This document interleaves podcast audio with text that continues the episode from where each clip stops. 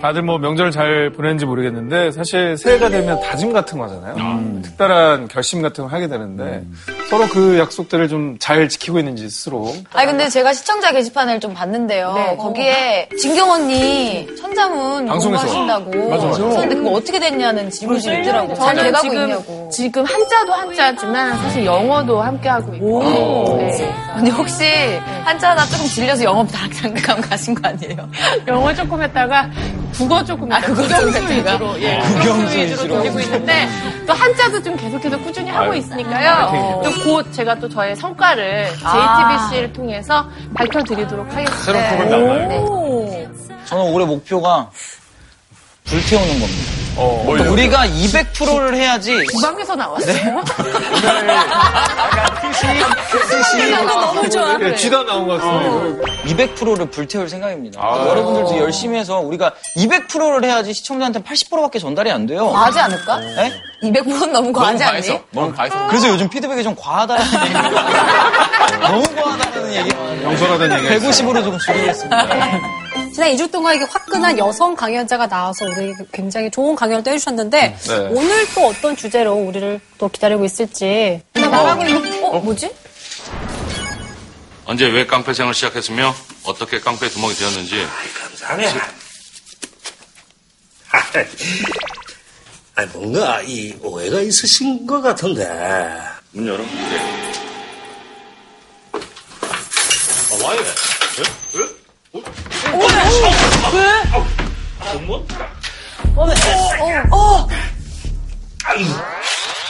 회장님. 아, 이게 서로. 아, 누가 보면 영화 속 건조 중에 제일 나쁜 사람.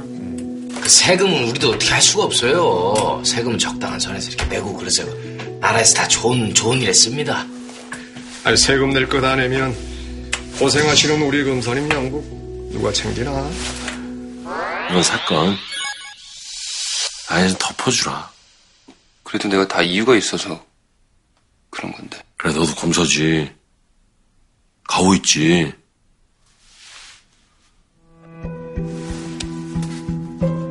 혜수야, 자존심 잠깐이다. 누군 서울대학 안 나오고 누군 40회사 안 했냐? 선배 검사가 어, 회유하는 크게 봐야 돼. 크게 봐야 돼. 진짜 저런 일들이 일어날까? 그러게요. 실제가 한 200% 있으면 한80% 전달되는 거야. 그렇죠. 음. 그러니까 우리가 느끼는 것보다 더 안 좋을 수도 있어요. 어, 맞아요. 음. 제작진이 전해준 바에 따르면 오늘 네. 김웅 검사님보다 더 센 주제, 더 센 캐릭터의 강연자가 오늘 저희 어, 차크를 찾아주셨어요. 그거보다 센 주제면 잊고 싶지 않, 잊고 싶지 않은데 괜히 나도 걸릴까봐. 자, 그럼 다 같이 한번 불러보도록 할까요? 선생님! 나와주세요!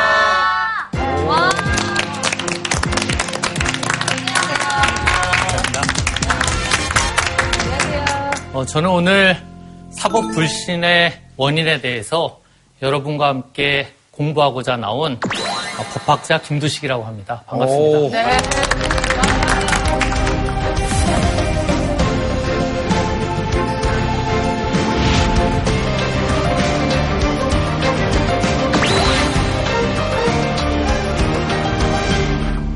아, 법학 자 너무 멋있다. 멋있다. 네, 뭐 법학자. 네. 어, 선생님 그러면 김홍 검사님 나오셨었는데 그분보다 이제 선배이신가요? 검사는 전인 사도는 아닙니다. 도저히 이해가 안 되시죠? 검사는 진짜 뭘 하는 직업인가? 차분차분하게 이야기를 해드리겠습니다. 사법연성 기사 약간 앞인 걸로 알고 있고요. 네. 아, 되게 재밌는 질문인 것 같아요. 그것도. 왜냐하면 제가 텔레비전 보면서 늘 아, 저 사람 나보다 몇 개수 앞이야, 몇 개수 뒤야, 저 사람 나보다 빨리 붙었어, 늦게 붙었어, 이런 얘기를 계속하면 저희 딸이 옆에서 듣고 있다, 이 고질병이라고 얘기하거든요, 무슨. 근데 그건 이야기... 어쩔 수 없는 것 같아요. 저도 김선아 씨나 우리 슈퍼모델 대회 출신의 음. 배우들 아. 나오면 몇 기지? 이런 거, 어, 그럼 나보다 뒷기수는 하긴 제가 뭐 이기기 때문에. 아, 너무 아, 네. 저도. 없어서 물어보네. 그런 거 아니에요? 저도 요즘 래퍼들 보면 쇼미더머니 몇 출신이지를 봐요. 아, 저도 그렇지. 이기 때문에. 그래. 신문 보도를 보더라도 누구 검사장 가려고 연선 몇 기? 어, 그러면 아는 사람들은 아는 거죠. 이 사람 대략 어느 정도고 언제쯤 붙었고 지금 대략 어느 위치에 가 있을 사람이고 하는 게 아. 눈에 보이기 때문에 기수가 모델들 하는 것과 똑같이 음. 활용이 되는 건데요. 선생님, 그럼 혹시 연수원 동기나 그런 분들 중에 저희가 알 법한 분들도 있나요? 제가 알기로는 그 조윤선 전 장관님과 강용석 변호사님이 네. 동기인 걸로 알고 아. 동기 맞습니다. 아. 네, 네. 되게 그때도 개성이 강했던 분들이 나중에 좀 개성이 강한 모습을 보여준다는 느낌도 있고요. 선생님께서도 그곳에서 좀 개성이 있는 편이셨었다고. 저는 전혀 눈에 띄지 않는 사람이었던 것 같고요. 대신 조용히 빨리 그만두신 건가요? 그만두신 이유가 네. 그만둔 이유는 보통 대단한 사건은 아니지만 어쨌든 구속자가 10명이 넘었던 어떤 사건을 제가 처리하게 됐고 검찰청 안에서 검사는 아닌 상당히 고위직에 있는 어떤 분이 찾아와서 그분들 사정을 이렇게 설명을 하시더라고요. 그래서 알겠지만 이게 기준 때문에 그냥 봐주거나 그러기는 어려울 것 같다. 이제 이런 설명을 하고 돌려 보내드리는데 누런 그 서류 봉투를 하나 이렇게 주시면서 이거 그냥 휴가 때 쓰시면 된다 하는 식으로 주고 음. 가셔서 제가 열어보지도 않고 수사관, 검찰 음. 수사관 분께 아 이거 그냥 챙겨 놓으세요 하고 이제 드리고 이제 저는 잊어버렸어요. 왜냐하면 수건이나 이런 거라고 생각을 했었어요. 아니면 무슨 검찰청 뭐가 새겨진 티라든지. 근데 잠시 후에 우리 계장님이 검사님이고 돈인데요 이렇게 얘기를 어. 아, 하시더라고요. 제가 좀 사실 놀랐던 제가 초임 검사고 굉장히 겁나는데 이런 때에 훌륭한 검사가 취해야 할 태도는 뭘까요? 셀카를 찍어서 돌려주는 걸 인증. 돌려주는 거 있나? SNS에 올린다. 네. 아니, 계좌 이체 해가지고 증거를 남기는 어, 거죠. 계좌 이체. 아니 삼자를 데려가서 삼자가 있는 상태에서 돌려주는 게 맞다고 생각합니다. 되게 착한 분들인 것 같아요. 다들 검사하긴 틀린 분들이신 게. 저희 그래서 여기 있어요. 그래서 아나운서라고 여기서 지금 자기 돌려주는 증거가 중요한 게 아니고 내가 검사잖아요. 제가 그 사람을 잡아 넣었어야 하는 거죠, 바로. 아. 같은 회사 사람이든 아니든. 아, 그렇죠. 뇌물을 이 양말 잡아 넣으려고 하다 보니까 마음에 걸리는 게 이분이 한 한마디, 아, 위에 분들도 다 이미 양해가 된 거고 그런데, 아, 왜 검사님만 이렇게 뭐 돈을 돌려주시냐는 식으로 얘기를 하는데. 어디까지? 어, 전 좋은 분이 아니었다고 생각해요. 아마 검찰 일반 직원 뭐 천 명 중에 한 명 있을까 말까 이상한 분이었을 거라고 제가 생각하지만 아 이거 그냥 사람이 할 짓이 아니구나라는 생각을 좀 했던 것 같아요. 이거. 그러니까 내가 기본적으로 이 사람을 잡아넣을 만한 용기 있는 검사는 아니다 하는 거. 선생님 오늘의 주제는 뭔가요? 네, 오늘의 주제가 바로 그래서 이 사법 불신의 뿌리, 이 선출되지 않은 권력은 어떻게 탄생했나, 그리고 지금까지 어떻게 발전해 왔는가에 관한 이야기를 아, 같이 한번 해보도록 하겠습니다.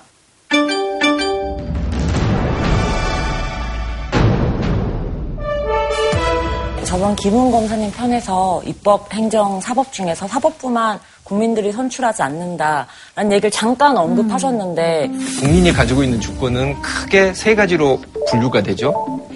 입법권, 사법권, 행정권. 국민들이 어떤 식으로 행사를 하죠, 입법권은? 국회의원, 그 국회의원을 뽑죠. 행정부는 대통령을 대통령을 뽑죠. 사법부는 못 뽑아요. 오늘은 그것에 대해서 좀 더 심도 있게 얘기해 주시는 시간이 우리 다 건가요? 알다시피 표의 크기가 권력의 크기를 결정하는 거거든요.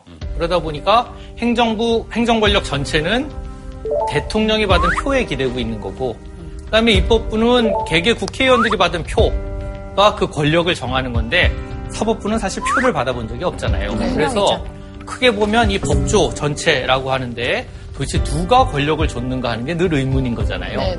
우리가 표를 받지 않은 표에 좌우되지 않는 어떤 사람들, 어떤 사람들에게 이 권한을 주게 된 거거든요. 그게 사법 권력의 특징이고요. 사법 권력이라고 하는 건 그래서 판검사 하면 제일 먼저 떠오르는 거는 어려운 시험에 붙은 사람들이라는 거예요. 굉장히 공부 많이 어려운. 시험, 바늘구멍 같은 시험.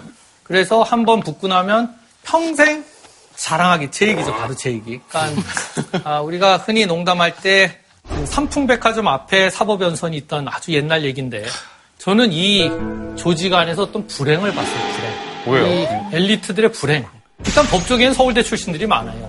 서울대와 비서울대를 나누게 되면 비서울대 출신들은 서울대 출신들을 볼때 약간 좀 어떤 불편함 내지는 열등감이라고도 표현할 수 있는 어떤 게 없을 수가 없어요. 그러면 우리가 생각할 때 어, 서울대 나오고 시험 붙었으면 다 괜찮지 않을까? 서울대 나와서 시험 붙은 친구들은 4학년 때 시험 붙은 친구들에 대한 아주 복잡한 아, 마음이 졸업 있어요. 4학년 때. 전이냐 졸업 후냐 비서울대가 서울대에 느끼는 열등감의 폭보다 4학년 때 붙은 친구와 아닌 친구들 사이 이 폭이 저는 더 크다고 생각을 해요. 그럼 4학년 때 시험 붙은 사람들 또 4학년 때 시험 붙은 사람들 나름대로 성적 좋은 사람들은 법원 가고 그 다음에 검찰 가고 하던 시절이 있었던 거잖아요. 근데 더 괴로운 거 어딜 보면 알 수 있냐면 지금도 이런 얘기를 하고 사법연수원 때도 계속 이 얘기들 해요. 형 기억하잖아. 내가 그때 연수원 수료 시험 칠때 내가 그때 허리가 아파가지고 머리가 아파가지고 시험 칠 때 허리 아프고 머리 아픈 건 모두가 아파요. 모두가. 선생님은 많이 아팠던 그룹이셨나요? 건강한 그룹이에요.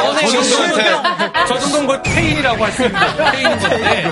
알잖아 그때 나 폐인이었어가지고. 디스크였나요? 알잖아 그때 시험 볼때 폐인이었어. 전혀 아픈 적 없어요. 거의 입원 수준인가요?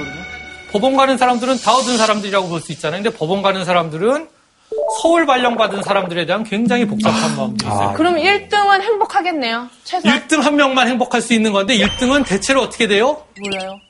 반명합니다. 나는 얼굴이 못생겼는데 이게 무슨 소용이냐라고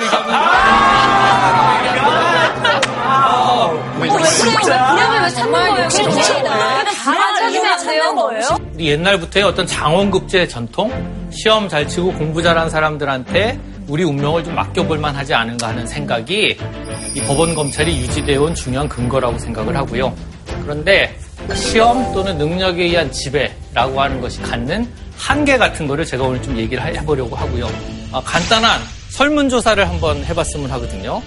우리 패널 분들께서는 우리나라 사법제도를 얼마나 신뢰하시는지 과연 우리 착할 가족들은 사법제도를 신뢰하는지 하나 둘 셋 네. 아, 지금 걱정이 많고 신중하신 분이 두 분 정도 있는 것 같고요.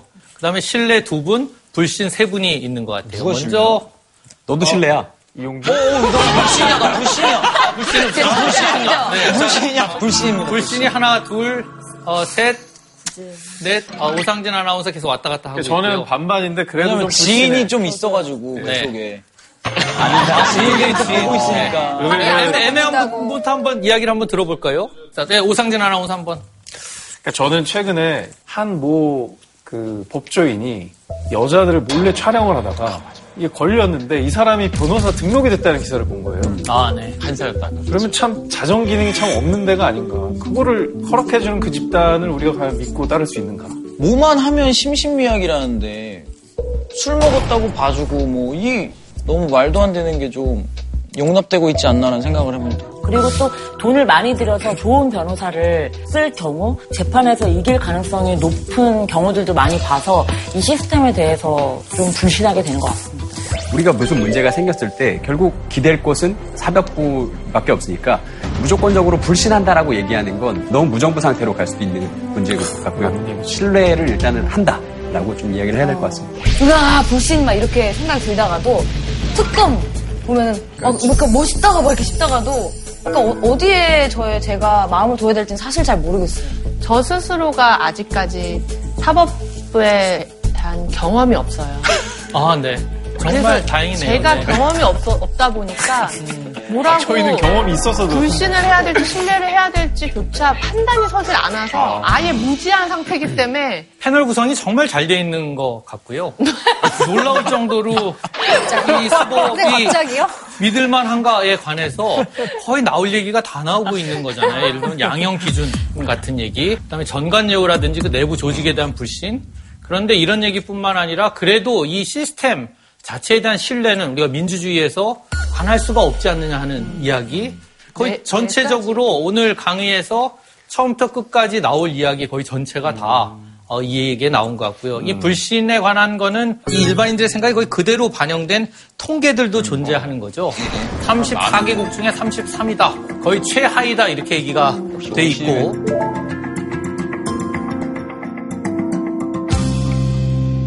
그래서 오늘의 법원 검찰을 어떻게 바라봐야 될까 하는 사법 불신의 뿌리 같은 거를 같이 좀 생각해 보는 시간이 될 것 같고요.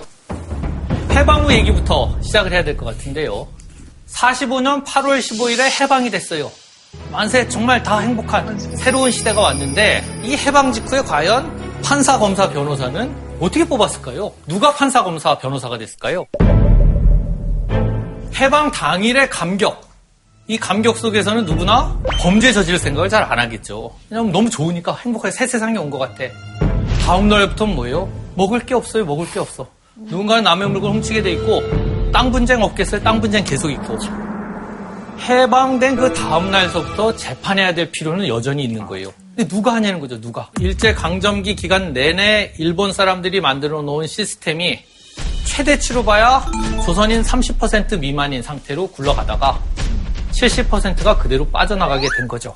이 70%가 나간 자리를 누가 채워야 되냐는 질문을 하고 이게 있는 거예요. 일단 시험을 바로 볼 수가 없으니까 네. 제가 봤을 때는 추천을 받아서 아는 사람들. 왜냐면 예전에도 보면 과거 제도가 정착되기 전에는 뭐 음서나 아는 사람을 추천받아서 했잖아요. 친일파가 하지 않았을까요? 아, 친일파. 아니면 자기 주변에 좀 자기를 잘 따르고 이런 사람들이 있으면 그냥 여기서 자기가 누구를 의미하는 거죠? 저 30%, 30%의 조선인. 대표적으로 친일 경력이 있는 분들이잖아요. 일본 사람들 밑에서 판사 검사를 했어요. 그분들이 뽑아요, 그러면? 누구를 쓸 것인가? 우리 해방 공간에서 법률가 자격을 얻었던 사람들을 분류를 했는데요. 1923년부터 일본에서 이 고등시험 사법과라고 하는 시험을 치기 시작합니다. 일본도 이때서야 비로소 고등부시 제도가 제대로 자리를 잡기 시작을 한 거예요.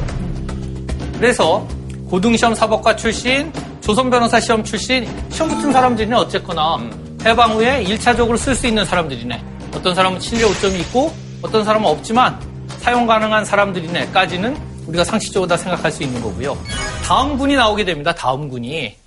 이 세 번째, 일제시대에 처음에는 일본 사람들이 판검사는 자기들이 다 하고 재판 받는 사람들은 조선 사람들인데 말이 안 통하잖아요. 그래서 서기 겸 통역생이라고 해서 일본 사람들 밑에서 통역 역할도 해주고 기록도 만들어주고 한 공무원들이 있었어요. 이분들을 대거 판검사로 임용을 했다는 거죠. 그래서 저분들은 진짜 시험도 안 보고 판검사가 된 거네요. 어, 시험도 안 보고 판검사가 된 거지만 43년에 고등시험 붙은 사람들이 있어요. 우리로 치면 사법연수원을 마치지 못한 상태에서 해방을 맞은 사람들. 이분들한테 일을 시킬 거냐? 아니면 이 서기 출신들한테 시킬 거냐 생각해 보면 시스템은 서기 출신 분들이 훨씬 잘 아시는 거죠. 그러나 시험은 붙은 적이 없는 거의 검사들 중에는 거의 50%에 육박하는 숫자 그다음에 판사들 중에는 30%에 육박하는 숫자들이 이 서기 겸 통역생 출신으로 시험 없이 합격하신 분들이 나오게 혹시 되는 거고요. 장수생들에게는 어떻게 보면 기회 시대이기도 하였겠네요. 아, 그렇죠. 장수생들에게는 갑자기 기회가 찾아왔을 수도 있고, 장수생들에게 더 중요한 기회는 그 다음에 속하는 제가 보통 사군이라고 분류를 하는 해방 후에 각종 시험 출신들 이야기가 나오게 됩니다. 1945년 8월 15일에 해방이 된 거 다 아시죠? 네. 8월 14일부터 조선 변호사 시험을 치고 있었어요. 14일에. 그래서 14일에 민법 시험 치고 형법 시험 쳤어요. 보통 우리 사법 시험 2차 치는 거랑 똑같은. 첫날 시험 쳤어. 둘째 날 오전에 시험을 치고 나와 보니까 만세 난리 나고 일본 사람들 시험 감독해야 되는 사람들 다 도망갔어요. 이미. 시험 문제를 받아야 되는데 시험 문제하고 감독할 사람이 아무도 없는 거죠. 어, 어떻게 어떻게 해야 되냐 어떻게 답안지 유출되고 난리 났을 것 같아요. 답안지 유출은 그나마 시험이라도 칠 때 의미가 있는 거고요. 이분들 중에는 수십 년 공부를 해온 분들도 있고요. 아, 너무 억울해. 그런데 일제 시대를 아, 그러니까 좋은데 억울해. 그래도 어떻게 뽑아줄 사람이 없는데. 어떻게든 일본 사람들 시험 위원회를 잡아서 뭐라고 얘기하냐. 이거 좀 우리 때문에 시험 못 친 게 아니잖아. 니네 잘못으로 시험 못 쳤는데 니네들 합격증 내놓고 가라고 요구하는 그 와중에. 아, 응시생들이 쫓아가서 멱살을 잡고. 왜냐면 이 사람들이 훨씬 열악한 위치잖아요. 일본 사람 도망가야 되는 도망가야 위치니까. 빨리 도망가야지. 이 남은 나라에 누가 판검사든 자기들하고 무슨 상관이에요. 아무 상관 없는 거잖아요. 다 그렇죠, 맞아, 그렇죠, 그러니까 그냥, 합격증을 주고 간 거예요. 다 그래 얘다 너네 다 먹으라고 합격증을 주고 뭐 갔는데 아무한테나요? 거기 있던 사람들한테는 다 그때 당시 당시에 생각하는 다요? 대박. 아, 응시만 했는데 시험이 된 거지. 대박이다. 이분들이 조직했던 조직 이름이 이제 이법회 또는 의법회, 법대로 하자라고 하는 조직을 만들어서 이분들이 일본 사람들한테 욕을 했던 거고요. 아, 근데 그런 분은 없었나요? 한 10년 공부했는데, 아, 올해는 내 시험. 첫날만 마치고. 아, 내가. 일교시 올해 마치고. 지원을 난 못하겠어. 난 내년에 지원해야지. 사실은 이런 공부를 하나도 안 했어. 근데 친구가 시험 보러 간대. 그래서 따라갔는데 합격증을 주는 거야. 약간 연예인 오시는 것 같은데? 그거 당연히 있는 거고요. 그런 경우에는 나, 그래. 저도 이제 될수 그냥 있는 한번 거잖아요. 쳐보는 거지. 어, 한번 하나도 쳐보자. 안 하고. 어. 근데- 그렇기도 한데 거저된 사람들은 사실 자기 출신에 대한 열등감도 굉장히 강했을 거고 네. 법 집행을 제대로 했을 리도 만무하잖아요. 실제로 법조인 임명록을 찾아보면 이 법회 출신이 거의 없어요. 왜냐하면 대부분이 경력은 숨기고요. 그 이후에 시험 붙은 게 있으면은 그 이후에 경력만을 자기들이 내세우게 되는 거죠. 그래서 그 기수를 말하는 그렇죠. 것 뒤에 같아요. 변호사 시험 뭐 거짓말은 아니잖아요. 그 시험에 붙은 것도 이 사실이니까. 법회는 좀 부끄러운 기수 같은 거네요. 뭔가. 부끄러운 기수가 된 거고 그러나 어쨌든 이분들 중에 나중에 대법원장도 나오게 되고 굉장한 인권 변호사도 나오시게 되고요. 이게 뭐 입법회라고 하는 게 그 사람들 좋은 사람 나쁜 사람이냐를 정할 수는 없는 게 당연히 음.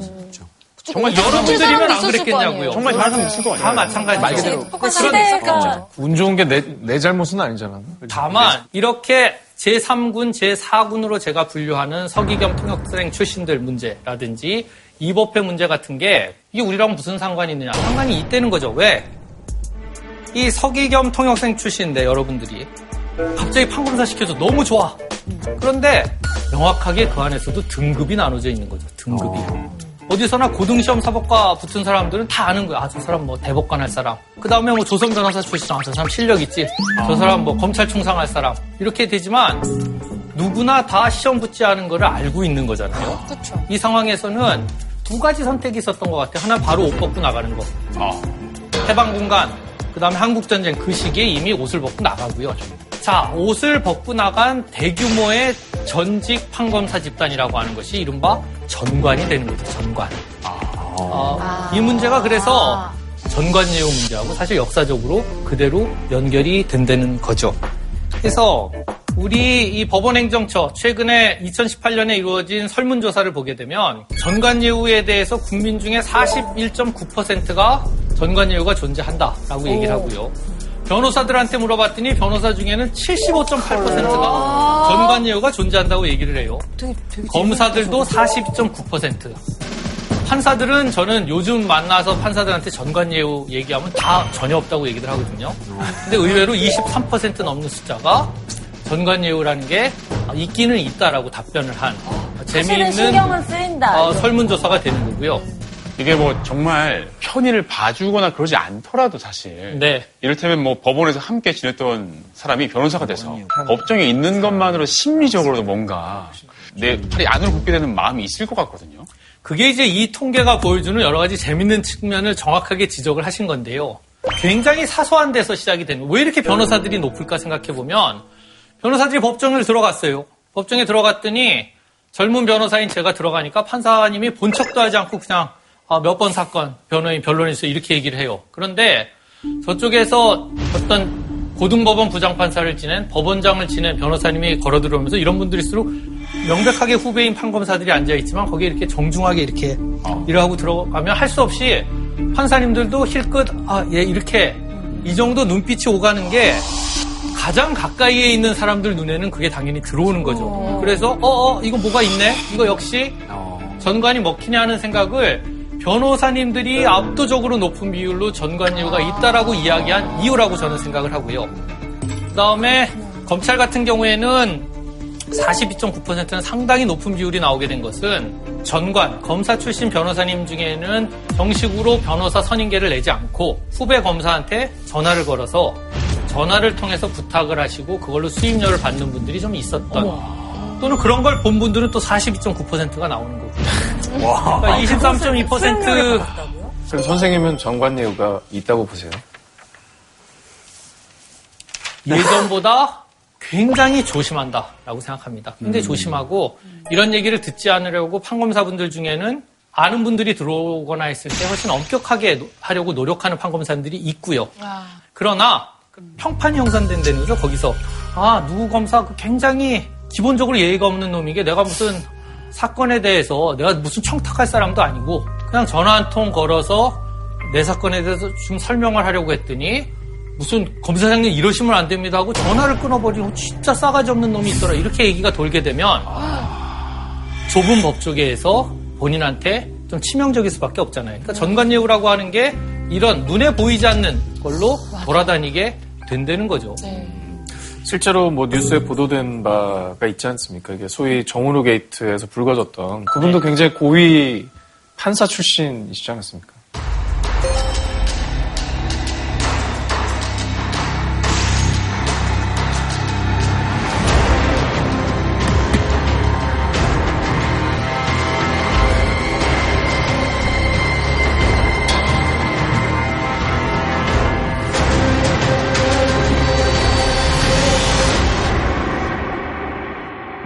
이분들이 다 법원과 검찰에서 상당히 고위직을 지냈던 부장판사 또는 검사장을 지냈던 분들이 아, 왜 이런 일을 벌이내는 거죠? 왜 그럴까요? 돈 때문 아닌가? 오. 아주, 어, 쑥 밑으로 들어오는 느낌? 네. 돈 때문이기도 하고요. 아, 굉장히 중요한 거죠. 돈. 중요- 왜 돈이 그렇게 중요해졌을까요? 공부하고 막 내가 1등이고 했는데 거기에 비해서는 보상이 작다고 느낄 수 있잖아요. 비슷한 네. 공부했던 사람들이 뭐 더 돈을 많이 벌거나 아 나도 그럴 수 있었는데 하면서 욕심이 생길 것 같아요. 법을 잘 아니까 이런 식으로 빠져나가면 되겠다라고 억울하지. 하고 판을 짜놓으면 되니까. 아주 정확한 지적이고요. 출발은 어떤 부분이 있냐면 주변에 내가 예전에 20대 사법시험에 붙었을 때에 다른 친구들이 다 우러러보던 위치에 내가 있었는데 지금은 사법시험과 상관없이 일반 회사가 있는 친구들이 돈도 훨씬 더 잘 벌고 벌은 액수를 비교해 보니까 내가 버는 게 더 적어요. 그런 상황에서 초반에 약발이 살아있을 때 한꺼번에 많이 벌어야 된다라는 생각을 할 수밖에 없는 구조. 그런데 그런 상황에서 변호사법 위반이 제대로 되려고 하면 내가 판검사한테 돈 갖다 주고 또는 로비하고 너를 풀어주거나 너를 네 사건이 더 유리하게 해결되게 해주겠다라고 하는 약속 같은 게 들어있어야 되는데 이건 입증이 어려운 거죠 굉장히. 아시다시피. 이거 어떻게 입증하겠어요? 다들 본인은 부인하고. 그래서 실제 처벌을 나중에 받게 된 부분은 의외로 이 세금과 관련한 부분으로 처벌된 경우가 많이 있고요. 근데 근데 이 시점에서 좀 궁금한 게요. 네. 외람된 질문이긴 한데 판사님들은 한 얼마 보세요? 아, 얼마나 버시길래 어, 진짜 중요한 그. 돈 때문에 이런 일들이 맞아. 벌어지는지 저 월- 연봉 같은 게 좀 궁금하거든요, 사실. 저희 동기들이 이제 91년에 법조계에 들어왔으니까 이제 30년 정도를 눈앞에 두고 있는 거잖아요. 근데 판사 아마 현직에 1억을 전후한 정도가 한 30년 차 정도 됐을 때 받지 않나 싶고요. 저, 저희보단 더 받는, 교수보다 더 받는 정도인데 확인하고 말씀드리는 건 아니라서 얼마 받는지 대략 그 정도구나. 전화해서 물어봐야 되나? 네. 노동 시간에 대비해서는 또 많이 받는 게 아니신가요? 많이 줘야 이런 일들이 없지 맨날 않을까요? 밤새시는데 사실. 오히려 좀 그러니까 받는 사실 거는 아니라고 생각하고요. 공부를 받는 그렇게 거 어려운 시험을 네. 통과하고 공부를 열심히 하고 인풋 대비 사람이 아웃풋을 생각하기 마련인데 너무 좀 헝그리 정신을 강요하는 거라고 본인은 생각을 하거든요. 본인은 인풋 대비 아웃풋 좋습니까? 지금 JTBC? 아, 저는 아웃풋이 행복이란 게 또 있기 때문에 굉장히 행복하거든요. 근데 이 JTBC 아나운서 하시는 거랑 기부하는 걸로. 굉장히 비슷하다고 볼 수 있는 게 네. 받는 돈은 예를 들면 프리랜서를 선언하는 사람들보다 적지만 네. 더 안정적인 가운데 약간 공적인 성격의 역할을 한다고 생각할 수가 있잖아요. 네네. 그래서 판검사들도 비슷하다고 생각하시면 될 것 같고요. 법조 브로커 문제하고도 그대로 연결이 되는 거고요. 과거에 아주 나빴던 시절에 이 시스템이 어떻게 돌아가냐 하면 내가 갑자기 구속돼가지고 경찰 또는 검찰에서 조사를 받게 됐어요. 그래서 여기 뭐 계장님 또는 경찰관이 피의자 신문 조서를 받아 앞에서 하다 보면 일종의 우정 같은 게 생기게 되거든요. 그러면 피의자가 이분들한테 물어보게 되는 거예요. 계장님 또는 뭐 수사관님, 내 살라면 이거 어떻게 해야 되는 겁니까? 이렇게 얘기하면 아 그 우리 옆방 검사님 한 두 달 전에 개업을 하셨는데 우리 검사님한테 그분이 사수나 마찬가지고 우리 검사님이 형형하고 따르는 분이기 때문에 그냥 그쪽 사무실 가서 한번 알아보면 좀 도움이 될 거다 이렇게 얘기하면서 갈때 꼭 박 계장이 얘기했다고. 소개했다고 얘기를 해라. 그러면 이 수임료도 좀 싸게 해줄 거고 이렇게 얘기를 하는 거죠. 그럼 여러분이 피해자면 어떡하겠어요? 당연히 그리 먼저 달려가는 거예요. 어렵게 갔더니 변호사님이 이렇게 얘기하시는 거예요. 그 자리에서 아 그 판사 내가 잘 알고 연수원 동기고 법원에서 같이 근무했어요. 잠깐만 기다려 보세요. 아 김 판사 잘 지내지. 어허. 그 다음에 이렇게 얘기하는 거죠. 아 이런 사건들은 돈이 좀 많이 필요하고 그러면 뭐 잘 되면 보석으로 풀려나면 성공보수금 지금 형사 사건 성공보수금은 금지돼 있어요. 그런데 뭐 성공보수로 좀 한 5천 정도 좀 생각해 주고 이렇게 얘기하면 생각보다 쉽게 돈을 내놓는다는 거죠. 이거는 의뢰하는 사람들의 의심 문제도 있는 거고요. 진짜 드라마 같아. 그러면은 네. 어. 집에 와가지고 어떻게 됐어?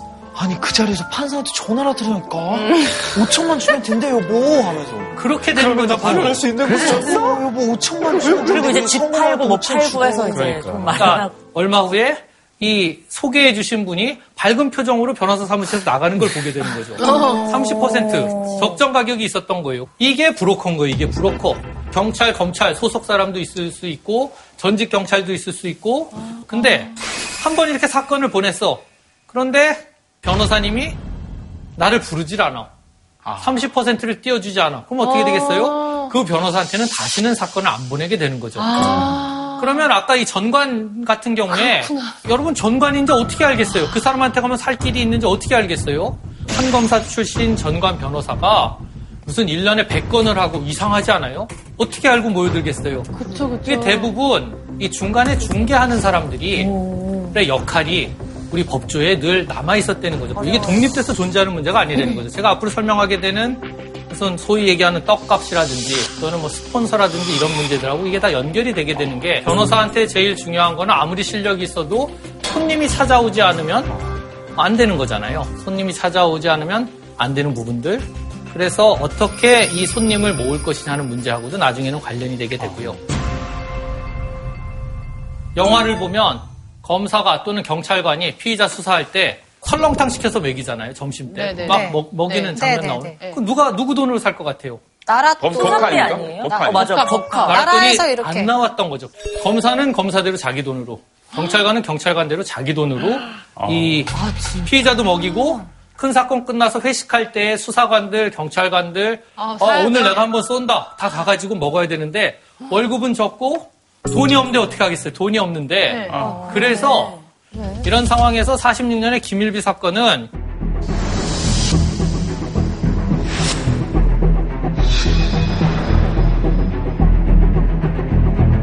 딜을 하게 되는 거죠. 내가 중요한 사건 아니니까 돈을 이제 얼마를 주면 풀려날 수 있겠냐 이런 얘기를 할 때에 실제로 법원 검찰이 다 같이 의논을 해서 지금으로 치면 뭐 한 5천만 원, 1억 원 이런 돈이죠. 갖고 풀어주기로 처음에 얘기를 해요. 그러니까 벌금을 책정을 한 거네요. 어, 아니죠. 뒤로 돈을 받기로 일단 약속을 풀어줬는데. 판검사들이요? 판검사들이. 아니, 그러니까 재판이라는 약속을 형식 없이. 재판, 재판 형식 없이 그냥 풀어준 거예요. 근데 이 친구가 돈을 안 주고 그냥 도망을 간 거예요. 와. 없어져 버렸어. 어. 그런데 다른 범죄를 저질러서 또 잡혀온 거예요. 와. 또 잡혀오면 두 번째 범죄에 대해서는 엄벌을 해야 되잖아요. 네. 다시 한번 거래를 하게 되는 거죠. 네. 또 잡혀왔는데 너 어떻게 할래라고 해서 결국은 이 50만 원 정도로 돈을 받아서 20만 원은 수사에 쓸 자동차를 하나 사고 그 다음에 나머지 돈은 20만 원. 검사장들이 나누고 갖게 되는 사건이 일어나게 돼요. 1940년. 이건 무슨 얘기냐? 변호사를 거쳐가지고 법원 검찰에 갖다 주면 그거 나눠 가지고 쓰던 시절이 일단 있었다는 거예요. 초창기에는. 와. 운영비조차 없었던. 이건 무슨 얘기냐? 떡값 얘기가 나오게 되는 거예요. 떡값. 자, 범죄자가 갖다 주는 돈 먹어서 어떻게 되겠어요? 조용히 끝날 리가 있어요? 안 돼. 안 끝나죠. 이 사람이 나중에 폭로하고 생각대로 안 되면은 내가 돈 갖다 줬는데 안 됐다라고 얘기하기 때문에 굉장히 오래 전부터 피의자나 피고인 돈은 저는 우리 법조계가 받지 않았다고 생각해요. 아주 예외적인 경우를 제외하고는. 이런 상황에서 생긴 이 믿을 만한 돈이 뭐냐는 거죠. 믿을 만한 돈. 어, 후원자? 어제까지 내 옆방에 근무했던 분들. 일단 이분들이 제일 믿을 만한 분들인 거죠. 그래서 이게 전관예우와 같이 연결되게 되는 게 얼마 전에 개업하신 우리 옆방 검사님 또는 같은 방에 있던 판사님이 와서 그러면 차 한 잔을 주고 갈 거잖아요. 그럼 나가면서 부속실에 한 10만 원 또는 20만 원 정도 아 차값이 하고 돈을 주고 갔어요. 얘든 김 검사 고생하지? 이렇게 또는 아 휴가 갈 때 됐는데 이거 좀 써 하고 돈을 조금씩 주면은 그 돈을 모아가지고 모아가지고 수사비로 썼다는 거죠. 근데 이 판검사들이 그동안 오랜 기간 늘 설명을 해왔던 것은 사건에 영향을 주지 않는 돈이라고 늘 설명을 했던 거예요. 이건 그냥 우정으로 오간 돈인데 사실 그럴 수는 없는 거잖아요. 근데 그래서 사건 관련이 없어도 나중에 내가 또 어떤 사건을 맡았을 때 부탁하고 얘기하기 위해서 밑밥을 깔아놓는 거라고 생각하거든요. 처음부터 조금씩. 밑밥. 네. 굉장히 전문 용어를 네, 밑밥을 깔아놓는 거잖아요. 근데. 동등한 그래서 평소에는 평소에 주는 돈들은 예전에 그냥 아 이거는 괜찮겠지 하고 봤는데 어느 날 그동안 계속 이 조금씩 조금씩 용돈도 주고 하던 어떤 선배 검사 사건이 우리 방에 오게 됐을 때 그때에 아주 어려운 결정을 눈앞에 두게 되는 거죠. 근데 그걸 안 받으면 또 자기한테 좀 나쁜 평판이 오고. 그러니까 이제 제가 예전에 2008년에 인터뷰를 하고 나오는 얘기가 있는데 어떤 검사님이 이제 얘기를 하시는 거예요. 30만 원 정도의 백화점 상품권을 받은 적도 있어요. 아, 돈을 준 분이 전직 차장 검사였거든요. 변호사 개업하고 나가서도 검사들을 부하라고 생각하는 거예요. 내가 나가서 돈을 좀 벌었으니까 아, 니네가 그냥 이것 좀 써라는 식이죠. 부장 검사님 받아, 수석 검사님 받아, 부부장 검사님이죠. 지금 부부장 검사님 받아, 그 밑에 검사님들 받아 쭉 내려가는데 젊은 초임 검사라고 한번 생각을 해보세요.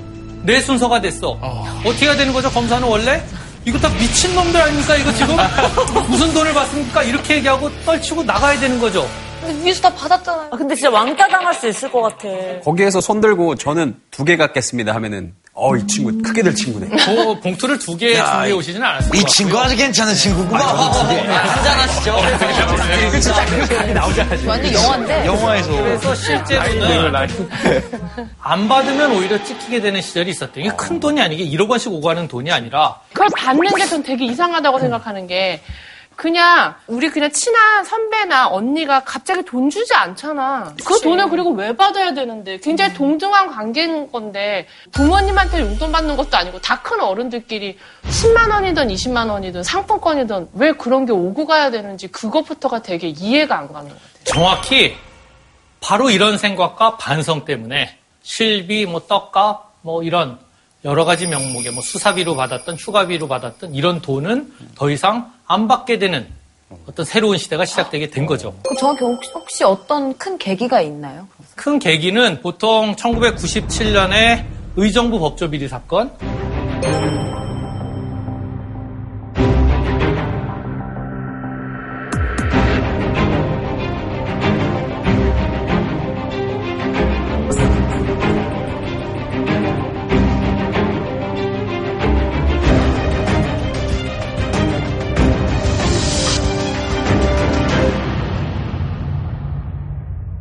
저는 법원 검찰이 97년, 98년 이후에 현금으로 누구한테 돈을 받는 거 거의 없다고 생각해요. 이상한 분들 빼고는 거의 없다고 생각하고. 그런데 그러다 보니 그 이후에는 이게 스폰서로 넘어가게 되는데 스폰서니까 돈을 안 받아도 호기를 부리기 위해서는 어떻게 친구가 필요하게 된 거죠.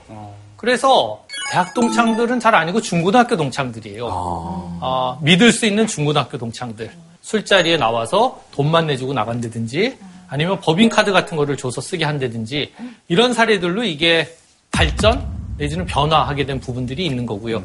그것도 위험하고 그것도 누군가 잡혀 들어가고 조심하게 되는 상황에서 지금 그나마 조금 남아있는 거는 골프 같은 거 같이 치는 그런 게 좀 남아있는 것 같아요. 골프 같이 치고 골프비를 어떤 아는 친구가 낸다든지 그런데 선생님, 사실 뭐 법조 개혁이라든지 검찰 개혁이라든지 칼을 빼들고 마치 새로운 사람들이 될 것처럼 나서서 대대적으로 명령을 하고 하잖아요. 근데 결과적으로 국민들이 그럴 때마다 관심이 집중되고 좀 기대를 하긴 해요, 사실.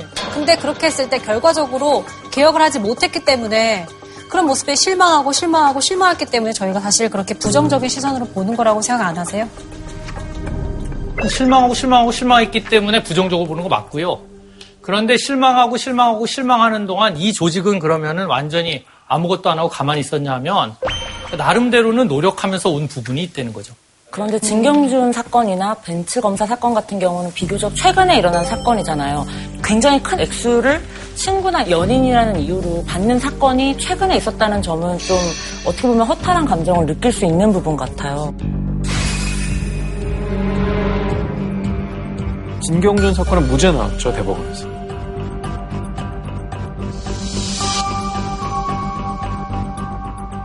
법원이나 뭐 검찰, 특히나 이제 검찰을 불신하는 경우 중에 하나가 힘 있는 정치 권력에 붙어서 그쪽에 편을 들고 수사권을 그렇게 막 휘두르는 그런 정치 검찰 때문에 국민들의 불신이 더 커진 점도 있거든요. 그 부분에 대해서는 어떻게 생각하시나요? 정치 검찰 문제는 뿌리를 찾아가자면 굉장히 깊고요. 간략히 말씀드리자면 우리가 처음 해방됐을 때에는 박헌영 같은 공산주의자들 신문에도 나오고 매일같이 별 문제 없이 활동하던 시절이 있었거든요. 그러다가 1946년 5월에 조선정판사 사건이 터지면서 보통 좌익이라고 얘기하는 분들, 중도에 속한 분들이 다 지하로 들어가게 되는 어떻게 보면 기울어진 운동장이라고 얘기할 수도 있고 법원, 검찰, 변호사를 포함한 법조계 전체가 매우 우파적인 색채, 한 색깔만 남아있게 되는 그런 시대가 초창기에 열리게 되거든요. 그래서 조선정파사 위조 집회 사건 얘기 혹시 들어보셨어요? 잘 몰라요. 네. 좀 해주세요. 예전에 우리 세대는 딱 들으면 다 아는 왜 공산당이 사실상 불법화되고 공산당 지도자들이 다 지하로 들어가게 된 사건이라고 우리가 다 기억을 하는데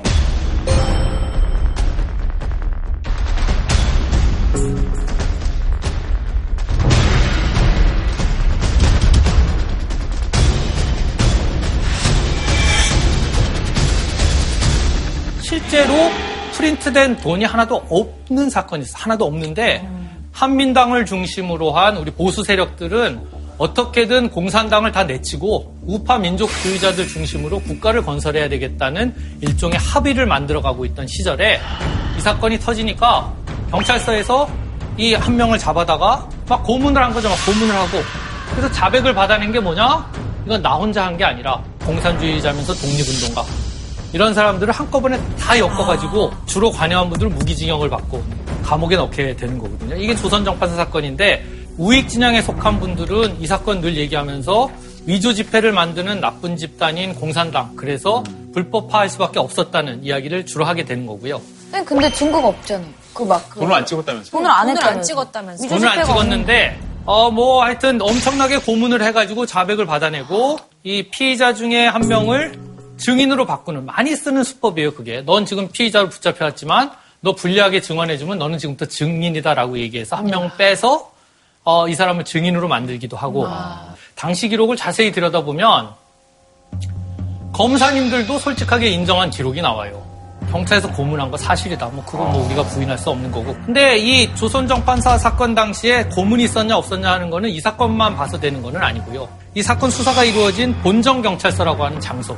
이 장소와 이 사건에 관여한 사람들을 우리가 봐야 될 필요가 있어요. 본정서와 이 사건에 관여한 경찰관들이 그대로 46년, 47년을 이어가면서 여러 가지 사건들을 막 담당하게 되는데 우리가 여러분들이 잘 아는 인물인 어떤 분에 관한 이야기가 나오게 되는 거죠. 4달러로. 김두한입니다. 바로 김두한 의원이죠. 전 의원이고 야인시대. 맞습니다. 야인시대. 예. 서북 청년단 얘기 들어보셨죠? 네, 사람 사건 때 들었어요. 어, 제주 4.3 사건 때. 네. 제주 4.3 사건 때 서북 청년단 분들이 제주도에 가서 굉장히 무리한 일들을 많이 벌였어요. 그런데 서북 청년단하고 맞먹을 정도의 우익 청년 단체, 일종의 극우 단체라고 볼 수 있는 게 대한민청이라고 하는 단체가 있었습니다. 우리 김두한 씨 같은 경우에는 이 대한민청에서 감찰부장을 했었고 우익 진영에서 볼 때는 엄청난 공로, 중도나 좌익에서 볼 때는 명백하게 거의 테러 행위에 가까운 일들을 이 시기에 굉장히 많이 벌이게 되거든요. 그래서 1946년 5월 달에 조선정파 사건이 터지고 좌익에 관한 사냥이 시작됐어요. 9월이 되니까 이 전평 같은 노동자 단체에서 파업을 하게 되죠. 용산역에 가가지고 파업을 진압하는 가장 핵심적인 역할을 한 게 이분인데 전평을 진압할 때에 대한민청 소속의 전현직 깡패들과 우익단체, 경찰 등등이 합세해서 용산역에 가서 전평을 진압하게 되는데 이 조직원들, 깡패 조직원들 다 총을 들고 가서 경찰과 함께 전평 노조원들을 일순간에 진압을 하고 이 몇천 명을 여기다 잡아다가 가둬둔 상태에서 주모자를 잡으려고 하게 돼요, 김두한이. 주모자? 안 나오죠? 주모자 안 나오는데 이 사람은 잡아야 돼. 갇혀있는 사람들, 이 잡은 사람들한테 가솔린 다 뿌렸어요. 전부 다 뿌렸어요. 뿌린 상태에서 가솔린에 칠탄만 쓰면 어떻게 되는 거죠? 다, 불나서 다 죽는 거고, 튀어나오면 내가 총으로 다 쏘겠다고 얘기하는 거죠. 그래서 김두한 본인의 얘기. 사분이 경고하니 그들 중에는 나가겠습니다라는 말이 튀어나왔다. 나는 부하들로 하여금 이들을 생매장시키라고 지시했다. 그런데 후일 드러난 일이지만 내 부하들은 전평 간부를 대창으로 찔려 죽이고 역 하수구에 메모란 후 시멘트로 묻었다. 물론 나의 명령에서다. 이 전평 진압 과정에서 했다라고 김두한 어, 전 의원이 얘기를 한 거죠. 본인이 아니, 저거, 저거 왜 얘기했어? 저거 범죄 기, 범죄 자백서 아니에요? 이거 웃기지가 않아. 저걸 자기가 했다고 쓴 게. 본정 경찰서에서 김두한을 인계받은 사람들이 아무것도 모르는 어떤 순경이 김두한이 들어오는데 김두한한테 담배를. 그랬더니 김두한이 그 순경을 패요. 그러니까 그 순경 이게 뭔 일인가 이렇게 했더니 김두한의 한마디 우리가 다 한 짝인데 우리가 다 같은 편인데 이 순경이 정신 못 차리는 놈이 나한테 한 짝이라고 하는 굉장히 인상적인 표현이 나오게 되는데 우리가 남이다. 사실 당시에 우리 한국의 법원 검찰은 대부분 굉장히 우익분들이 장악한 상황, 한민당을 중심으로 한. 그러면 그 우익 단체들과 뭐 경찰이라든가 뭐 검사, 판사 이런 사람들이 다 한 통속이었다고 봐야 되겠네요. 같이 움직였다고 봐야 되는 거고요. 왜냐하면 좌익은 그럼 무력을 안 쓰느냐? 좌익도 무력 썼죠.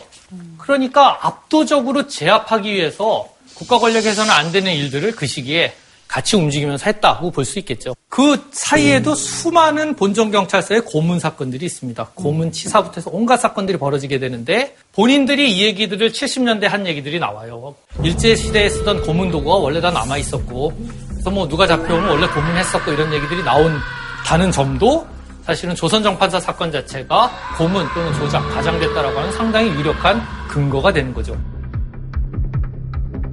실제로 조선정판사 사건 이래로 굉장히 오랜 세월 동안 일반 사건들도 당연히 그렇고요. 일반 사건은 당연히 그렇고 이른바 공안 사건들에서 이루어진 고문들 굉장히 일상적으로 고문이 이루어진 어떤 시대가 계속 됐다는 거죠. 공안 검사가 뭐예요? 공안 검사는 뭐 공공의 안전에서 나온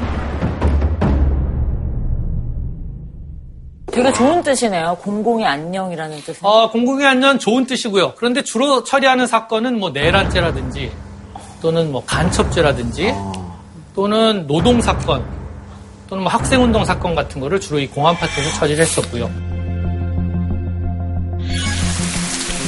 뭐 하나 만들어 보라고 해서 조사는 해보았는데 뭐 딱히 뾰족한 건 없네. 우리 차경감님이 뾰족하게 만들어줘야지. 이다.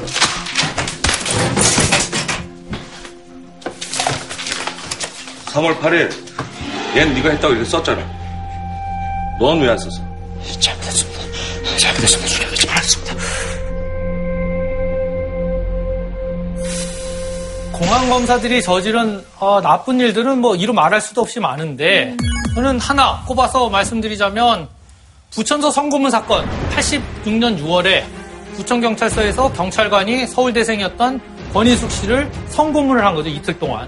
이 권인숙 씨 저는 우리 역사상 손꼽히는 어떤 의인이라고 생각해요. 굉장히 어려운 고백을 변호사들한테 하고 그 다음에 이 사건에 대한 조사가 시작되도록 한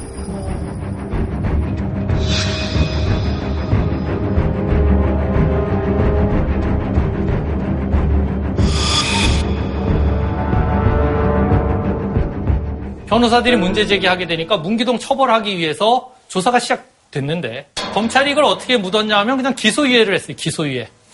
죄는 있는데 그동안 공을 세운 게 많으니까 기소하지 않겠다라고 하는 게 기소유예죠. 그래서 기소유예라니까 변호사들이 이 기소유예가 말이 되냐 이게 지금 법원에 달려가게 된 거죠. 그랬더니 이게 이제 당시 서울고등법원의 결정문입니다. 이걸 제가 왜 말씀드리냐면 우리 사법 역사상 법원 검찰 통틀어서 저는 이거 가장 부끄러운 문서라고 생각해요. 이 문서 자체. 문기동을 기소유예한 검찰. 피의자 문기동이 직무에 집착한 나머지 무리한 수사를 하다가 우발적으로 저지른 범행이고 뒤늦게나마 자신의 잘못을 대체로 시인하고 용서를 빌고 있으며 10여 년간 여러 차례 표창을 받으며 충실히 봉직하여온 경찰관의 직에서 파면되는 가장 무거운 징계 처분을 받은 외에 이거 도대체 누구를 위한 어. 결정문이에요? 아니? 그리고 굉장히 변명을 대신해주는 느낌인데요. 제 식구 감싸기 아닙니까? 우리 애가 그런 애가 아니에요. 이렇게 맞아요. 그리고 얘가 정말 느낌이에요. 한 번의 실수를 저질렀지만 알고 보면 엄청 괜찮은 사람이다라고 하는 이야기를 하고 뒤어서 이런 얘기를 하는 거죠. 이러한 사건으로 인하여 일선 수사기관에서의 고문 등 인권 침해 사례가 근절되어야 한다는 인식이 더욱 확고해지고 커다란 경각심을 불러일으켰다는 점에서 사회 일반인에 대한 일반 예방적 효과도 상당히 거두었다고 생각되며 이러한 여러 사정을 두루 살펴보면 동 피의자에 대하여 기소유예 처분을 한 것은 그 상당성이 인정된다. 아니 그러면 이 와중에 피해자가 왜 상을 저렇게 잘못을 한이 정도면 일반 사회? 전체에 경찰관들이 다 같이 이걸 보고 아, 더 이상 고문해서는 안 되겠구나 생각하게 됐으니까 그럼 된 거 아니냐라고 하는 고등법원 결정문이 나오게 된 거죠. 이건 변호사도 하기 부끄러운 말인 것 같아요. 누- 아니, 누기- 쓴지 찾아낼 기동 수씨 엄마가 썼을 것 같아요. 어머니가 쓴 편지 아니에요? 맞아, 내 새끼. 아니 근데 저 피해자가 저 법정에서 저런 판결을 듣고 있었을 거 생각해봐요. 얼마나 속이 터졌을까요? 나는 그거 다. 고통받고. 피해받았는데 근데 이거 누가 썼는지 나오지 않아요? 치- 찾으면? 아, 누가 썼는지 나옵니다. 별로 어렵지도 않고요. 천만 다행인 건 등신, 뭐냐 하면 등신. 네, 천만 다행인 것은 대법원에서 이 결정이 차단을 뒤집히고요. 어, 어. 문기동이 결국은 아, 나중에 처벌을 받게 되는 거죠. 어, 그런데 그래야지. 이 당시에 이 결정을 내린 분들은 이미 돈 벌 거 다 버시고 다 행복하게 은퇴해서 잘 살고 계신데 불신의 대상이 되는 것은 사실 이 사건하고 상관없는 어떤 젊은 세대의 판검사들이 그대로 돌팔매를 맞게 되는 상황이 됐다는 거죠. 선배들이 이게. 잘못한 죄로.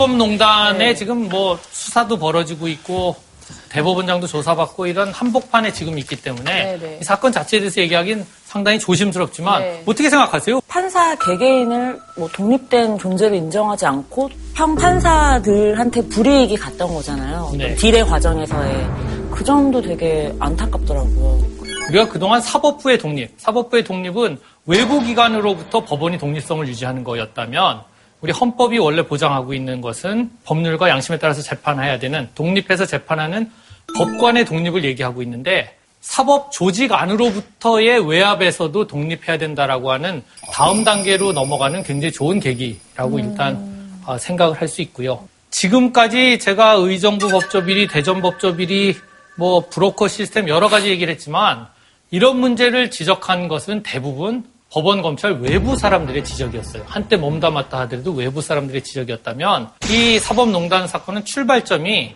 이탄희 판사라고 하는 어떤 판사가 법원행정처에 갔다가 이상한 걸 자꾸 시키니까 어, 이거 이상하잖아. 이제 법원 행정처에 판사들을 뒷조사한 파일이 관리가 예. 되고 있고 일선 판사들의 반발을 무마하기 위해서 어떤 허위로 만들어낸 논리들을 전파하는 역할을 판사가 해야 되고 제가 알고 있었던 법원과 너무 다른 모습이었기 때문에 예. 제가 지금까지 제가 해온 법관 생활을 지킬 것인가 아니면 앞으로 법원 행정처에 들어가서 이 일들을 할 것인가 결정을 할 수밖에 없는 예. 그런 상황이었습니다.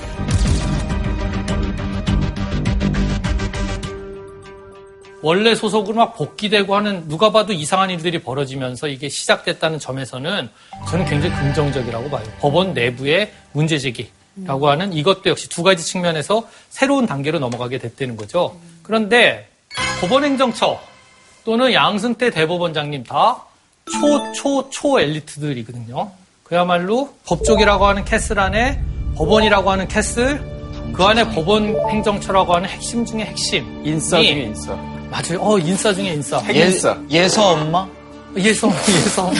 네. 예서고요. 이 엄청 초, 초, 초 엘리트들에 관한 이야기를 우리가 먼저 좀 해볼 필요가 있다는 거지. 이 최고의 엘리트들이 모여있는. 선생님, 근데 그 법원 행정처가 그렇게 권력이 센 곳이에요? 어떤 일을 하는 곳인지 좀 궁금해요. 법원 행정처는 예컨대 판사, 인사 관련된 것들, 자료 수집해서 판사 인사에도 개입하게 되고, 뭐 법원 도서관도 움직이고, 전체 조직이 어떻게 가야 될 것인가 하는 방향.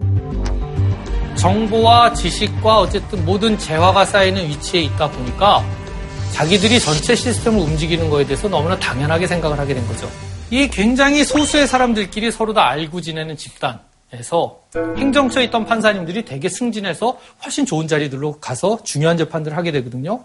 그러면 전화해서 얘기할 수 있는 거죠. 이 대체로 이 높은 분들 생각은 이런 것 같다라는 이야기를 한마디씩 넣은 게 지금 이제 다 재판 개입 문제가 생긴 거고요. 그래서 선생님 대법원장에 대법관에 법원 행정처면 기수들 사이에서도 정말 초초초초초초 에이스들만 모여있는 이 집단이 왜 그러면 이런 일들을 벌인 거죠? 법조계 전체를 정의하는 가장 중요한 단어가 제가 볼 때는 원만함이라고 생각해요. 사법시험 1등, 뭐 연수원 1등 다 했어도 원만하지 않은 좀 까칠한 친구들 있잖아요. 막 중간중간 이상한 질문 던지고 있잖아요, 여기도. 그러면 여기도 있나? 뭐 행정처에서 안 데리고 가는 거죠. 그런 친구들은 윗분들 마음에 따라서 움직여야 되는 조직인데 자꾸 조직을 힘들게 만든다는 거예요. 선생님, 근데 그 원만함이라는 게 어떤 거예요? 그러니까 내가 시키는 대로 나- 잘하는 사람이에요? 예를 들면 봉투를 돌리거나 이런 문화가 있을 때 그 자리에서 저는 이거 안 받습니다. 이렇게 얘기하면 일단 한번 찍히게 되는 거겠죠. 그거는. 그러니까 일단 공부는 기본적으로 굉장히 잘해야 되는 거고 그 안에서도 그냥 착하고 튀지 말아야 되고. 네, 튀지 말아야 되는. 그냥 굉장히 시키면 다. 하고 그냥 조용히 있고. 상명하복하고. 맞습니다. 일 그게 잘하고. 이 이상한 어, 현상을 만들어낸 중요한 이유였다고 생각을 하고요. 또 한 가지 문제가 뭐가 있냐면 판사들, 검사들 다 일이 너무 많아요. 이게 모든 문제 출발점이기도 해요. 그동안은 판사님들이 되게 어떤 태도였냐면 행정처에는 무지하게 똑똑한 애들이 있어. 근데 그 똑똑한 애들이 어딘가에서 이 큰 조직을 잘 굴리고 있고 우리는 일이 너무 많으니까 이 재판만 열심히 하면 돼라고 생각하고 살아온 거죠. 그래서 어떤 부분에 대해서 너무 쉽게 어떤 엘리트들한테 전부 다 맡기게 됐다는 거. 근데 그 엘리트들은 너무 원만한 사람들이고 이 구조를 바꾸거나 하는 거에서 특별히 연구해보기 어려운 사람들이라고 하는 등등이 이런 이상한 사건을 만들어내게 됐다고 생각을 하고요. 그러니까 우리 같은 애들 뭐 딘딘이나 뭐 나나 이렇게 좀 개성 있는 친구들이 좀 있었으면 좀 대들기도 하고 뭐 그, 그렇게 했을 텐데 그, 그렇지 않고 좀 무난한 분들이 계셔서 더 이런 일이 발생했다 뭐 이런 말씀이십니다. 그러니까 크게 보면 좌익과 중도 세력을 완전히 내치는 것부터 시작을 해서 어떤 정형화된 판사들의 모습이 만들어지게 됐다는 거죠, 전부 다. 그리고 어떤 엘리트들만이 살아남게 되는 구조. 행정처 갔다 온 사람들은 대부분 고등법원 부장판사로 승진하고요. 고등법원 부장판사부터 승용차가 나오게 돼요. 승용차와 기사가 나오게 되는. 그리고 중요한 차이죠, 그게. 그래, 자기 목소리 내기 쉽지 않겠다. 일종의 도제식 판사 양성 시스템이 그동안 계속 돌아갔어요. 어떻게 돌아갔냐? 처음 초임 발령을 받은, 받은 판사는 판사가 아니에요. 몇 바퀴 돌 때까지. 아무것도 모르는 사람을 우리가 가르쳐서 판사를 만든다고 생각해요. 계속 판결문을 갖다 주면 일이 너무 많다 보니까 부장님 그것도 정신없이 고쳐가지고 좀 결론을 내고 가끔 가다가 어, 이 젊은 배석 판사님들이 어 부장님 이 방향은 이거 아닌 것 같아요라고 얘기하면 어떤 부장님들은 네가 뭘 한다라고 이야기하는 아주 권위적인 부장님들도 있고 그러면 어떻게 하면 좀 바뀔 수 있을까요? 뭐 뽑아야 되나 사람은? 더 고용을 해야 된다는 말씀이신 거예요? 어떻게 해야 되는지에 대해선 당연히 두 가지 측면을 우리가 생각해야 되겠죠. 하나는 사건이 줄어드는 거. 하나는 판검사 숫자를 늘리는 거. 근데 사건을 어떻게 줄여요? 판결문을 공개하면 상당히 줄일 수가 있다. 교통사고 하나를 당해도 이런 사건 당했을 때 내가 대충 얼마를 받아야 되는지 기준 모르시잖아요, 다. 네. 대법원 판결만 검색할 수 있기 때문에 대법원 판결은 그런 얘기 안 나온다고. 그런데 1, 2심 판결문이 공개되면 비슷한 사건 찾아보면 되는 거예요. 그러면 사건도 줄고 내 사건이 대체로 어떻게 진행되는지도 알게 되고 그걸 알게 되면 이 깜깜이 상태에서 의뢰인들이 무지하게 무- 어, 무리를 하게 되는 이런 일들은 줄어들 수가 있다는 거죠. 다른 나라 같은 경우는 공개되는 나라들도 꽤 있다고 있죠. 하더라고요. 그리고 기본적으로 공적인 문서고 재판은 헌법상 공개되게 돼 있는 거잖아요, 다. 근데 무슨 문제가 있겠죠? 당연히 프라이버시. 프라이버시 문제, 개인정보 공개에 따른 여러 가지 문제들이 있는데 프로그램 돌려서 다 바꿀 수 있어요. 기본적으로 이름 다 바꾸는 것도 어렵지 않고 선생님, 근데 선생님도 이렇게 알고 계신 부분이면 거기 법원, 그 법조계에 계신 모든 분들이 이런 생각을 공유하고 있을 거라고 생각해요. 일정 부분이라도. 근데 왜 그 두 가지 대책에 대해서 강력하게 추진하려는 움직임은 보이지 않는 건지. 일단 숫자 늘리는 거는 예산 문제 때문에 쉽지를 않고요. 아까 말씀드린 것처럼 일이 너무 많기 때문에 대체로 판사님들은 이 거시적인 일들은 법원 행정처에서 알아서 하겠지. 검사님들 아 이건 뭐 법무부 간 친구들이 알아서 하겠지. 하고 맡겨놓고 이 일에 계속 매달리게 되는 게 이 악순환 구조를 만들어내게 된 부분이 있거든요.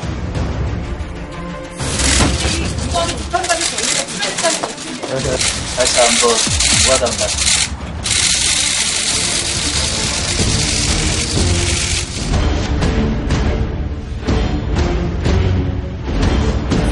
오늘 이제 긴 시간 동안 역사적인 뿌리 같은 거를 얘기했잖아요. 그러면 이 이야기에서 판검사님들이 먼저 생각해야 되는 것은 기본적으로 반성에서 시작돼야 된다는 거예요. 판검사들의 반성, 특히 고참, 그다음에 시니어, 고위직 판검사들의 반성, 이게 출발점이 돼야 된다는 거죠. 우리가 그렇게 막 열심히 하려고 노력했지만 일단 법원 검찰이 가진 역사적인 뿌리, 잘못이 있다 하는 거 일단 인정하는 게 굉장히 중요하다고 생각을 하고요. 책임의식, 이거 운 좋게 이 자리까지 온 거예요.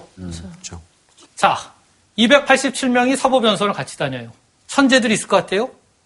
있겠죠. 있겠죠. 천재들이 있어요. 네. 이런 천재들 중에 우리를 제일 화나게 하는 사람은 어떤 사람이냐면 놀 거 다 놀고 시험 잘 치는 사람. 아니, 거기에서 승진 잘난 빠른 사람. 예, 맞아. 무시만 안 하면 되지 않나, 나를? 자, 287명이 사법연수원을 같이 다녀요. 천재들이 있을 것 같아요? 있겠죠. 있겠죠. 천재들이 있어요. 네. 이런 천재들 중에 우리를 제일 화나게 하는 사람은 어떤 사람이냐면 놀 거 다 놀고 시험 잘 치는 사람. 거기에서 승진 잘난 빠른 사람. 예, 맞아. 무시만 안 하면 되지 않나, 나를? 착한 사람이에요, 착한 사람. 왜 착하면 좋잖아. 아, 맞아. 무슨 그래, 뜻인지 알겠어. 다 가졌으면, 다 가졌는데 제가 성격이 나빠. 그럼 우리가 어떻게 생각해? 아, 그래, 세상 성격이. 저는 인성이 안 됐구나. 인성은 원래 안 됐다는 마음이 있는데, 인성까지 좋아. 성격도 좋아. 음악은 취미로 했는데 뭐 바이올린을 뭐 교향악단하고 협연하면서 테니스는 거의 윈블던에 가야 될 수준이고 그런데 이분이 착화되는 거예요. 거기서 막 어떤 분이 확 올라오면서 이게 말이 뭐지 이거는? 근데 거기 뭐지, 여자친구한테 인기도 많아. 이런 분들을 대처하는 가장 좋은 방법은 뭐라고 생각하세요? 친하게 지낸다. 친하게 지낸다. 또 어쨌든 승진을 할 수 있는 방법을 찾아서 모함하는 게 제일 좋아요. 모함한다. 신경 끈다. 같이 테니스 신경 친다. 끈다. 홍진경 선생님 진짜 똑똑한 사람이에요. 제가 보면 답은 신경을 끈다예요. 잊을 수 있는 방법이 없잖아. 코디 선생님이 여기서 난 못된 사람 전적으로 저만 믿으십시오. 지금 뭐에 대한 강의예요? 아까 심리학이 됐어요. 정신, 정신 잘 없는데 제가 주목하는 것은 이 신경 안 쓰면 되는 사람들이 아니라 그 뒤에 한 200명 정도가 287명 한 200명 정도가 한국 사회에서는 천재 코스프레들을 해요. 제가 사범 시험 칠 때 응시자가 한 15,000명인가 17,000명인가 됐던 것 같아요. 15,000명 정도의 응시자 중에 287명이 붙었잖아요. 그러면 5명 정도 어떻게 해도 되는 사람들이 있고 한 2,000명 정도는 열심히 공부해서 시험에 합격할 정도의 범위 안에 저는 들어온다고 생각해요. 그 안에서 287명 안에 들어가는 거는 뭘까요? 운이 좋았다. 그 운이에요, 운. 그건 왜냐, 3,000페이지짜리 책에서 한 10페이지가 문제로 나오는 상황에서는 누가 봐도 운이라고 생각할 그런 수 식으로 있어요. 선생님 우리 사회 전반에서 그런 운의 문제가 또 작용할 수도 있겠네요. 역사 공부를 하다 보면 자 한국 전쟁 나는데 서울에 있었어 어떻게 되는 거죠? 인생 망하는 거죠. 네. 그런데 그 전에 임용받을 때 성적에서 밀려서 어디 지방으로 갔어. 한국 전쟁 때 운이 좋은 거죠. 해요. 서울에서 구멍이 뻥 뚫리게 되니까 이 사람들 다 서울로 올라가게 되는.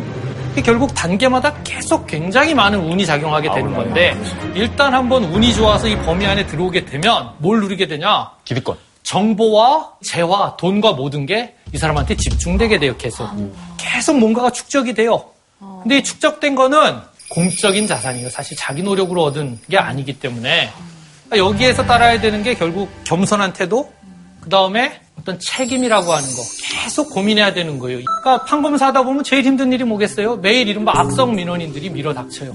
재판할 때 막 재판정에 들어눕고 뭐 판검사들 삿대질하고 이런 분들이 요새 많아요. 그분들 얘기하면서 뒤에서 시시덕거리면서 아, 또 오늘 악성 만났어 이렇게 얘기할 게 아니라 어떻게 해야 되냐 힘들어도 설명해야 된다는 거예요. 설명. 억울하신 걸 알겠는데 이런 면이 있고 저런 면이 있고 요새 판검사님들 중에 이런 분들이 많이 있으세요. 변호사협회에서 평가돼요. 판검사 우수법관 평가에서 보면은 뭐 설명 잘해주는 분, 판결이 공정한 분 이런 거에 대해서 계속 평가가 이루어지고 있거든요. 투명해지고 있는 거죠. 굉장히 부정적인 법원 검찰 얘기를 많이 했지만 지난 한 20년 동안에 굉장히 좋아진 부분이 있고요. 국민들도 그건 좀 믿을 필요가 어, 있다는 거죠. 그런 말씀은 좀 드리고 싶고요. 처음에 모두 까기 어, 할 거라고 생각해서 뭐 얘기를 듣기 시작하셨겠지만 저도 어쩌면 이 거대한 시스템에서 가장 많은 걸 누린 사람이잖아요. 가장 오래 제가 20대 초반에 한번 시험 붙은 것 같고 오래 누려온 사람 입장에서 저도 반성하는 어, 생각으로 비리에 가까운 여러 가지 이야기들 발전 과정들을 이야기했다고 이해해 주시면 될 것 같고요. 오늘 질문 너무 좋고요. 놀랄 정도로 어, 저한테 재밌는 시간이었습니다. 감사합니다. 전직 검사 출신으로서 또 현재 지금 뭐 교수님이시지만 큰 용기를 내셨다고 생각해요. 이 세상을 좀 더 나은 세상으로 바꾸기 위해서. 그런 김두신 교수님이 계셔서 이 세상은 더 좀 살기 좋은 곳으로 변하지 않을까. 질문상이 없는데. 아, 없니? 네, 오늘 없어요. 없어? 네. 진작 얘기하지. 농담이고 교수님께 박수 한 번. 공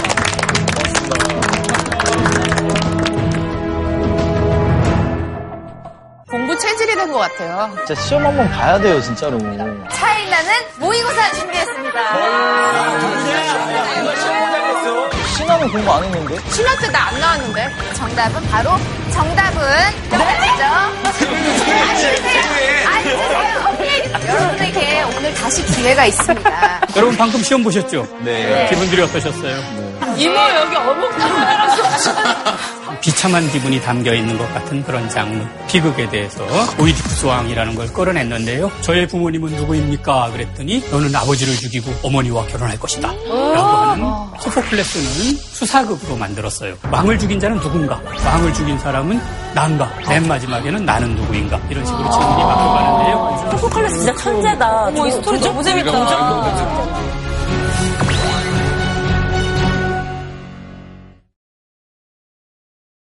JTBC